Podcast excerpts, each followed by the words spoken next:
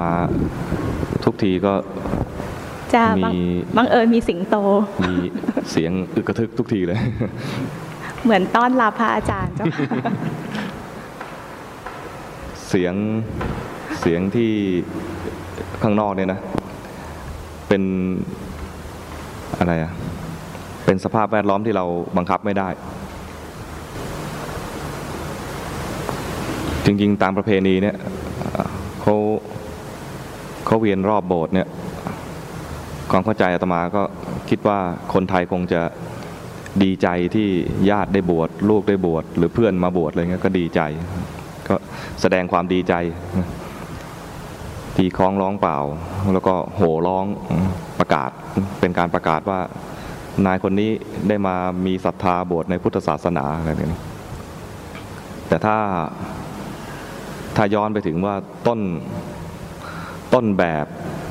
ของการเวียนรอบโบสถ์เนี่ยคืออะไร เราจะบางทีอาจจะไม่กล้าส่งเสียงอย่างนี้ การเวียนรอบโบสถ์เนี่ยมันเป็นการแสดงความเคารพระดับสูงสุด เท่าที่เท่าที่จะแสดงได้ การแสดงความเคารพเนี่มีหลายระดับ มีการไหว้เป็นการแสดงความเคารพ การกราบเป็นการแสดงความเคารพ การแสดงความเคารพที่ยิ่งกว่ากราบก็คือการประทักษิณประทักษิณคือการเวียนรอบสิ่งที่เราเคารพนั้น โดยเอาด้านขวาของเราเนี่ยเข้าหา นี่เป็นวิธีที่ใช้มาแต่สมัยโบราณ ตั้งแต่อินเดียสมัยโบราณ ก็เรียกประทักษิณประทักษิณเป็นการแสดงความเคารพโดยเอาตัวเองเหมือนเป็นบริวาร ผู้ที่เราจะ เคารพน่ะให้อยู่นิ่ง ๆ เฉย ๆ อย่างจะเวียนจะแสดงความเคารพพระพุทธเจ้า ให้ยิ่งกว่ากราบ ก็คือพระพุทธเจ้าประทับนั่งอยู่เนี่ยนะเราก็เดินเวียนรอบพระองค์ เวียนรอบพระองค์สามรอบเสร็จแล้ว ค่อยกราบอีกทีหนึ่งนี่เป็นวิธีการแสดงความเคารพของอินเดียสมัยก่อน นั้นเวลาเราเราจะเวียนรอบเพื่อแสดงความเคารพนะเราจะไม่โหร้องมันนั้นไม่ตีกลองจะแสดงความเคารพคือเวียนรอบด้วยด้วยใจเคารพ อันนี้คนไทยเราติด entertain อะคนไทย entertain เก่ง ก็เวียนรอบไปดีใจไปด้วย โห่ร้องก้องกึก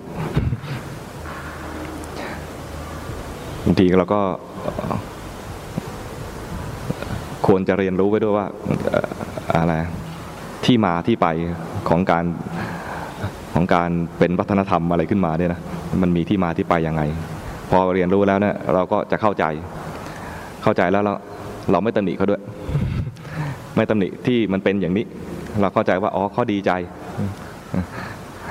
แต่ถ้าเราจะทำเองนะเราจะทำอีกแบบหนึ่ง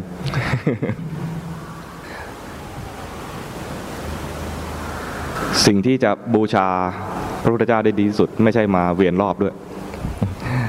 การเวียนรอบการแสดงออกเฉยๆเหมือนเราจะเคารพใครแล้วก็มากราบมาไหว้มาประทักษิณแต่วิธีที่จะบูชาที่ดีที่สุดก็คือปฏิบัติบูชา ซึ่งตอนเนี้ยจะเป็นช่วงที่เราจะมาเรียนรู้ว่าเราจะทำการบูชาที่ยิ่งกว่า ยิ่งกว่าการไหว้ยิ่งกว่าการกราบ ยิ่งกว่าการทำประทักษิณเนี่ยอย่างที่พระพุทธเจ้าได้ทรงตรัสเอาไว้ตอนก่อนที่จะปรินิพพาน ตอนก่อนจะปนิพพานเนี่ยนะเทวดาเนี่ยก็มา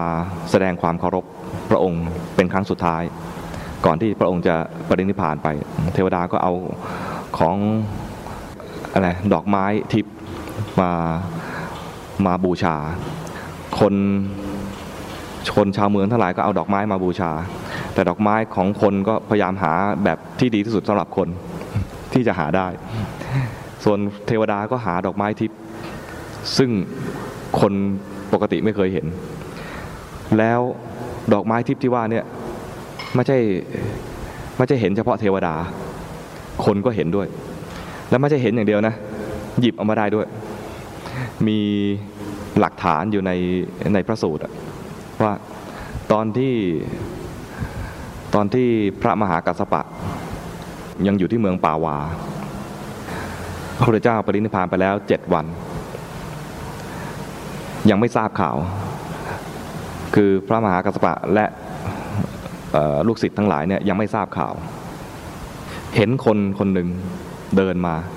ถือดอกมณฑารบ รู้จักไหมดอกยี่โถ รู้จักดอกยี่โถไหมใครไม่รู้จักก็โถ ดอกยี่โถ ดอกยี่โถเนี่ยนะสำหรับบนโลกเนี่ยดอกเล็กนิดเดียว แต่ดอกมณฑารบเนี่ยก็คือดอกยี่โถที่เป็นดอกยี่โถมนเบืองสวรรค์ ดอกใหญ่มาก เวลาบางทีตามวิหารหรือโบสถ์ก็จะวาดรูปดอกยี่โถเนี่ยเป็นเหมือนเหมือนโปรยลงมา เทวดาโปรยลงมาในภาพที่พระพุทธเจ้าปรินิพพาน ดอกยี่โถที่คนนั้นถือมาเนี่ยนะ เอามาบังแดดได้ ดอกยี่โถของเราเนี่ยเท่าเล็บมือ รู้จักใช่ไหมดอกยี่โถเราเนี่ยเท่าเล็บมือมือนกันแต่ที่เขาถือมาเนี่ยนะบังแดดได้ พระมหากัสสปะเห็นแล้วรู้เลยว่าไอเนี่ยไม่ใช่ดอกไม้เมืองมนุษย์ ท่านก็ถาม โยมไปเอาดอกไม้นี่มาจากไหนเนี่ยโยมคนนั้นก็บอกว่าอ้าวท่านไม่รู้เหรอเนี่ยดอกไม้เนี่ยนะ มาจากที่ที่พระเจ้าปรินิพพาน เทวดาเอาดอกไม้เนี่ยมามาโปรยบูชาพระเจ้า บูชาในวันที่พระเจ้าปรินิพพาน ผมไปกราบพระพุทธสิริระแล้วก็เก็บดอกไม้นี่มา เพราะว่า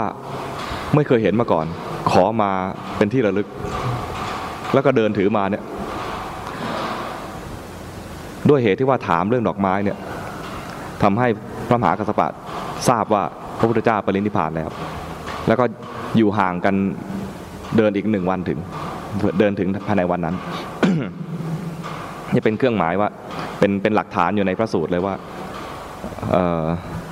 ดอกไม้ที่เป็นทิพย์และสามารถหยิบจับได้เนี่ยมีอยู่ในอยู่ในคราวนั้น มีอยู่จริง ถึงกับบันทึกอยู่ในพระสูตรเลย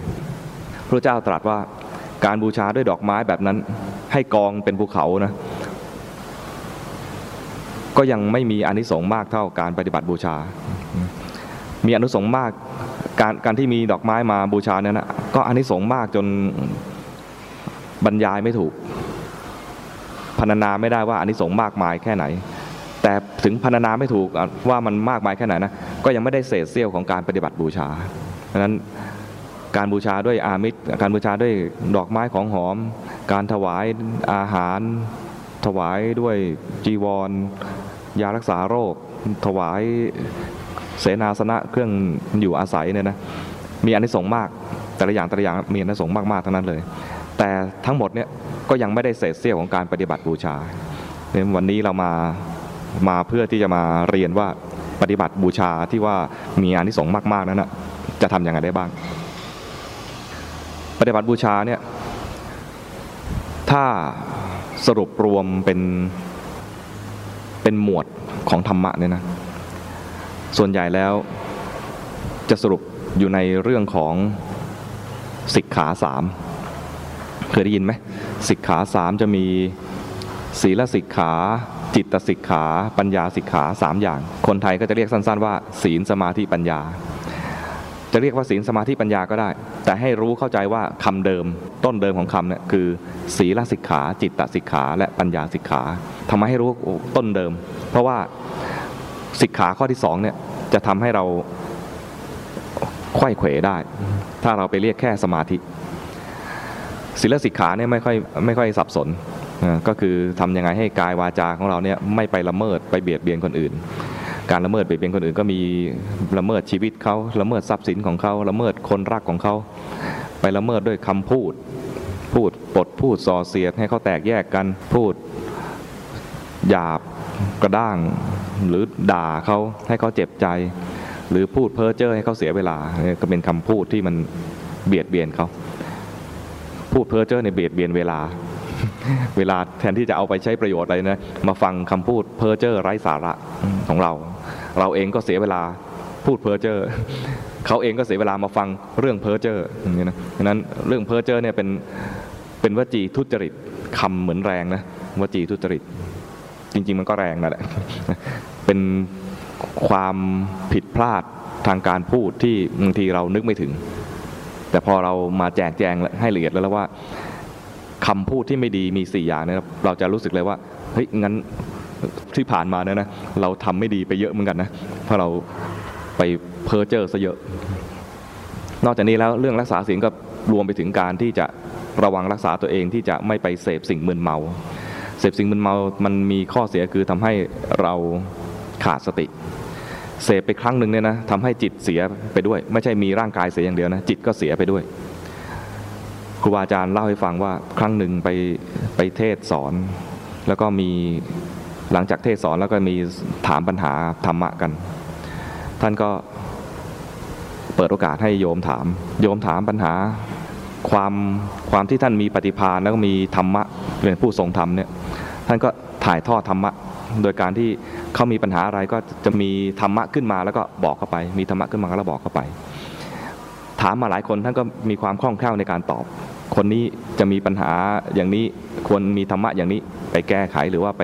ต่อยอดให้เขา มีคนหนึ่งมาถาม ถามว่าจะปฏิบัติยังไงต่อไป หรือว่าควรจะทำยังไง ท่านนี่ใจนี่มันว่าง ว่างคือไม่มีคำตอบสำหรับคนนี้เลย ไม่มีคำตอบสำหรับคนนี้เลย หมายถึงว่า ไม่มีธรรมะอะไรที่จะไปให้เขาเลย ท่านก็ย้อนไปดู ย้อนไปดูประวัติคนนี้ทำไมไม่มีธรรมะอะไรให้กับคนนี้เลย ไปดูแล้ว เป็นคนขี้เหล้าเป็นคนกินเหล้าเป็นคนที่ทำลายสติตัวเองอะคนที่ทำลายสติตัวเองนั่นนะขณะครูบาอาจารย์จะสอนธรรมะยังไม่มีธรรมะอะไรจะให้เลย มันมันร้ายแรงขนาดนั้นนะมันไม่ใช่ว่า มันไม่ใช่ว่าทำลายสติคือทำลายสุขภาพ หรือทำลายสมองอะไรอย่างเดียวนะในเรื่องของร่างกายก็ทำลายด้วย มันทำลายไปถึงขั้นนามธรรมจิตใจเศร้าหมองจิตใจมืดมัว จิตใจไม่มีสติไม่มีสัมปชัญญะที่จะมาเป็นธรรมะพื้นฐานที่จะมารองรับสิ่งดีๆดังนั้นอย่าไปทำลายตัวเองโดยการที่ไปเสพสิ่งมึนเมา ต้องระวังตัวนี้ด้วย คำตอบที่ครูบาอาจารย์บอกกับโยมคนนั้นไปก็คือ ถามว่ามีศีลไหม ยังกินเหล้าอยู่หรือเปล่าเลยเนี่ยถามว่ากินเหล้าอยู่หรือเปล่า โยมคนนั้นเลยรู้ตัวเองว่าเราผิดพลาดข้อนี้ แทนที่จะตอบว่าผมกินเหล้าครับคำตอบของเขาหน้าฟังเหมือนกันนะ คำตอบเขาบอกว่า ต่อไปนี้จะไม่กินครับ ที่ผ่านมาเนี่ยกินนะแต่คำตอบเขาเป็นคำตอบในเชิงสร้างสรรค์ถือว่าฉลาดเหมือนกัน ต่อไปนี้จะไม่กินครับดังนั้นสิ่งที่เขาจะได้รับที่เป็นประโยชน์เขาในตอนนั้นก็คือว่าไปรักษาศีลเท่านั้นเอง ยังไม่ยังไม่มีธรรมะอะไรจะบอกได้เลย มีแค่ว่าไปรักษาศีล